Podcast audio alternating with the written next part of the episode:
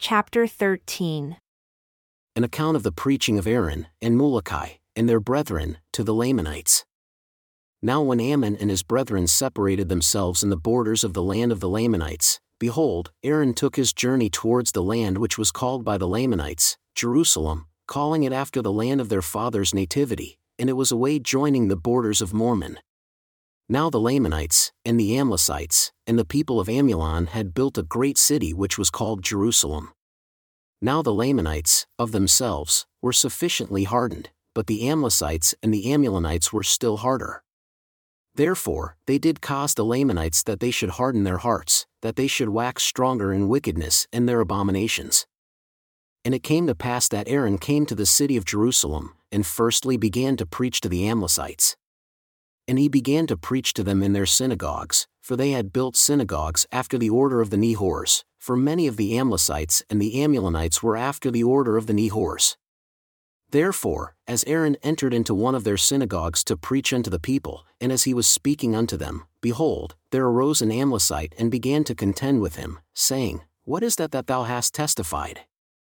Hast thou seen an angel? Why do not angels appear unto us? Behold, are not this people as good as thy people? Thou also sayest, Except we repent we shall perish. How knowest thou the thought and intent of our heart? How knowest thou that we have cause to repent? How knowest thou that we are not a righteous people? Behold, we have built sanctuaries, and we do assemble ourselves together to worship God. We do believe that God will save all men. Now Aaron said unto him, Believest thou that the Son of God shall come to redeem mankind from their sins? And the man said unto him, We do not believe that thou knowest any such thing. We do not believe in these foolish traditions. We do not believe that thou knowest of things to come, neither do we believe that thy fathers, and also that our fathers, did know concerning the things which they spake of, that which is to come. Now Aaron began to open the scriptures unto them concerning the coming of Christ, and also concerning the resurrection of the dead, and that there could be no redemption for mankind save it were through the death and sufferings of Christ, and the atonement of his blood. And it came to pass that as he began to expound these things unto them, they were angry with him, and began to mock him, and they would not hear the words which he spake. Therefore, when he saw that they would not hear his words, he departed out of the synagogue and came over to a village which was called Ani-Anti, and there he found Muloki a preaching the word unto them, and also Ammah and his brethren. And they contended with many about the word. And it came to pass that they saw that the people would harden their hearts, therefore they departed and came over into the land of Middoni. And they did preach the word unto many, and few believed on the words which they taught. Nevertheless, Aaron and a certain number of his brethren were taken and cast into prison, and the remainder of them fled out of the land of Middoni unto the regions round about. And those who were cast into prison suffered many things, and they were delivered by the hand of Lamoni and Ammon, and they were fed and clothed. And they went forth again to declare the word, and thus they were delivered for the first time out of prison, and thus they had suffered. And they went forth whithersoever they were led by the Spirit of the Lord, preaching the word of God in every synagogue of the Amlicites, or in every assembly of the Lamanites where they could be admitted. And it came to pass that the Lord began to bless them, insomuch that they brought many to the knowledge of the truth, yea, they did convince many of their sins, and of the tradition of their fathers which were not correct. And it came to pass that Ammon and Lamoni returned from the land of Middoni to the land of Ishmael, which was the land of their inheritance. And King Lamoni would not suffer that Ammon should serve him or be his servant, but he caused that there should be synagogues built in the land of Ishmael, and he caused that his people, or the people who were under his reign, should assemble themselves together. And he did rejoice over them, and he did teach them many things. And he did also declare unto them that they were a people who were under him, and that they were a free people, that they were free from the oppression of the king, his father, for that his father had granted unto him that he might reign over the people who were in the land of Ishmael and in all the land round about. And he also declared unto them that they might have the liberty of worshipping the Lord their God according to their desires, in whatsoever place they were in, if it were in the land which was under the reign of King Lamoni. And Ammon did preach unto the people of King Lamoni. And it came to pass that he did teach them all things concerning things pertaining to righteousness. And he did exhort them daily with all diligence, and they gave heed unto his word, and they were zealous for keeping the commandments of God. Now, as Ammon was thus teaching the people of Lamoni continually, we will return to the account of Aaron and his other brethren, for after he departed from the land of Middoni, he was led by the Spirit to the land of Nephi, even to the house of the king which was over all the land, save it were the land of Ishmael, and he was the father of Lamoni. And it came to pass that he went in unto him, into the king's palace, with his brethren, and bowed himself before the king, and said unto him, Behold, O king, we are the brethren of Ammon whom thou hast delivered out of prison. And now, O king, if thou wilt spare our lives, we will be thy servants. And the king said unto them, Arise, for I will grant unto you your lives, and I will not suffer that ye shall be my servants, but I will insist that ye shall administer unto me, for I have been somewhat troubled in mind because of the generosity and the greatness of the words of thy brother Ammon, and I desire to know the cause why he has not come up out of Middoni with thee. And Aaron said unto the king, Behold, the Spirit of the Lord has called him another way, he is gone to the land of Ishmael to teach the people of Lamoni. Now the king said unto them, What is this that ye have said concerning the Spirit of the Lord? Behold, this is the thing which doth trouble me. And also, what is this that Ammon said? If ye will repent, ye shall be saved, and if ye will not repent, ye shall be cast off at the last day.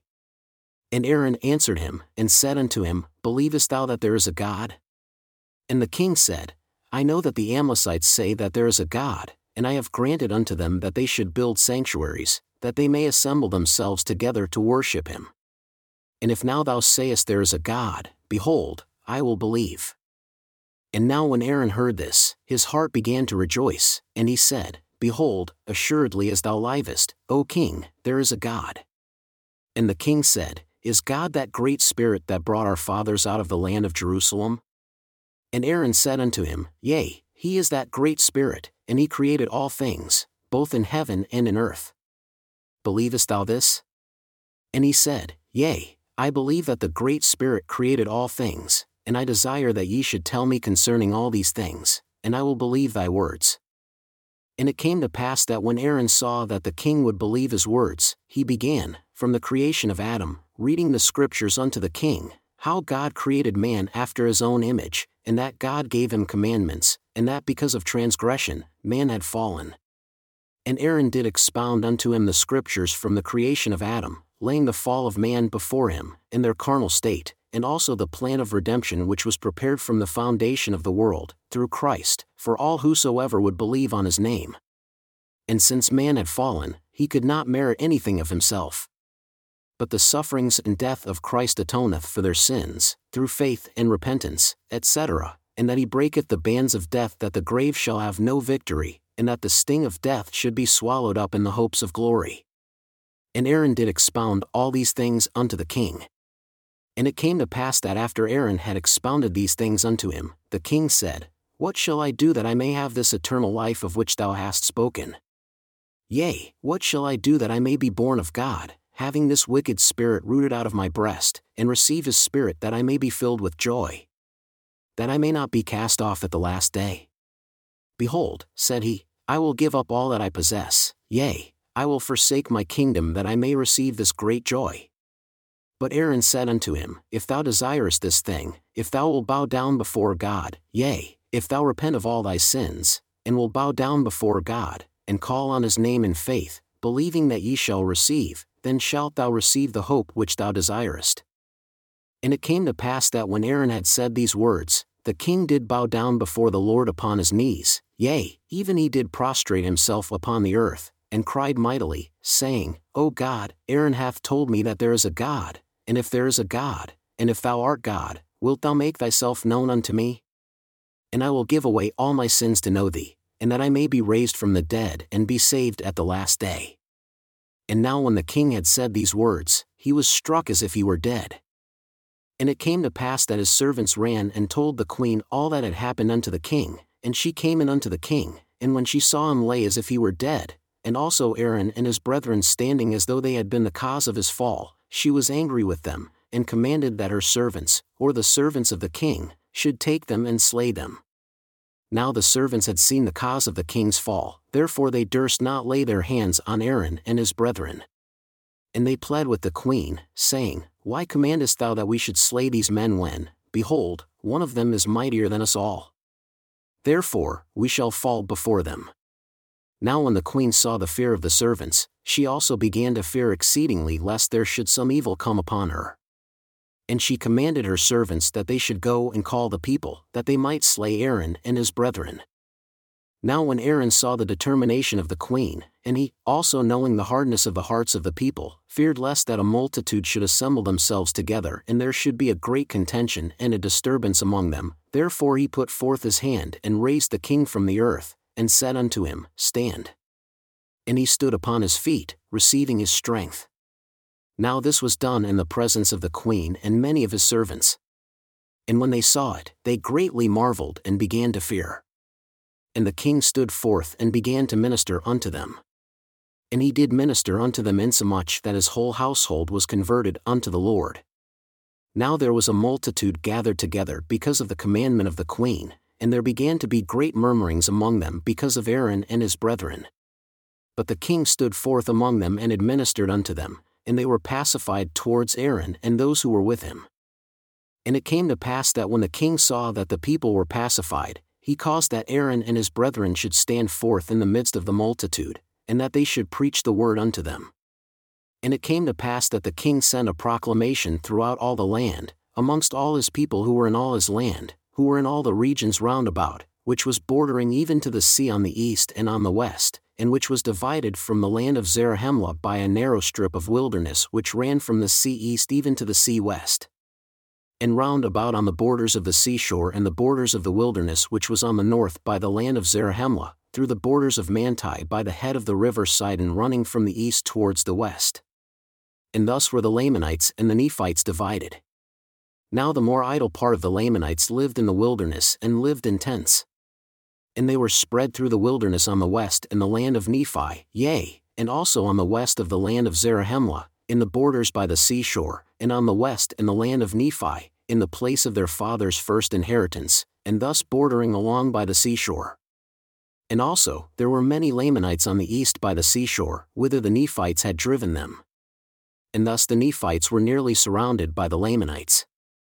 Nevertheless, the Nephites had taken possession of all the northern parts of the land bordering on the wilderness at the head of the river Sidon, from the east to the west, round about on the wilderness side on the north, even until they came to the land which they called Bountiful. And it bordered upon the land which they called Desolation, it being so far northward that it came into the land which had been peopled and had been destroyed, of whose bones we have spoken, which was discovered by the people of Zarahemla, it being the place of their first landing. And they came from there up into the south wilderness. Thus, the land on the northward was called Desolation, and the land on the southward was called Bountiful, it being the wilderness which was filled with all manner of wild animals of every kind, a part of which had come from the land northward for food. And now it was only the distance of a day and a half's journey for a Nephite, on the line Bountiful and the land Desolation, from the east to the west sea, and thus the land of Nephi and the land of Zarahemla were nearly surrounded by water, there being a small neck of land between the land northward and the land southward.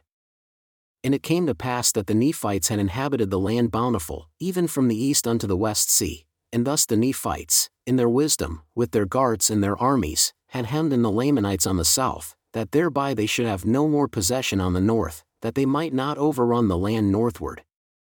Therefore, the Lamanites could have no more possessions, only in the land of Nephi and in the wilderness round about. Now this was wisdom in the Nephites, as the Lamanites were an enemy to them, they would not suffer their afflictions on every hand, and also that they might have a country whither they might flee according to their desires.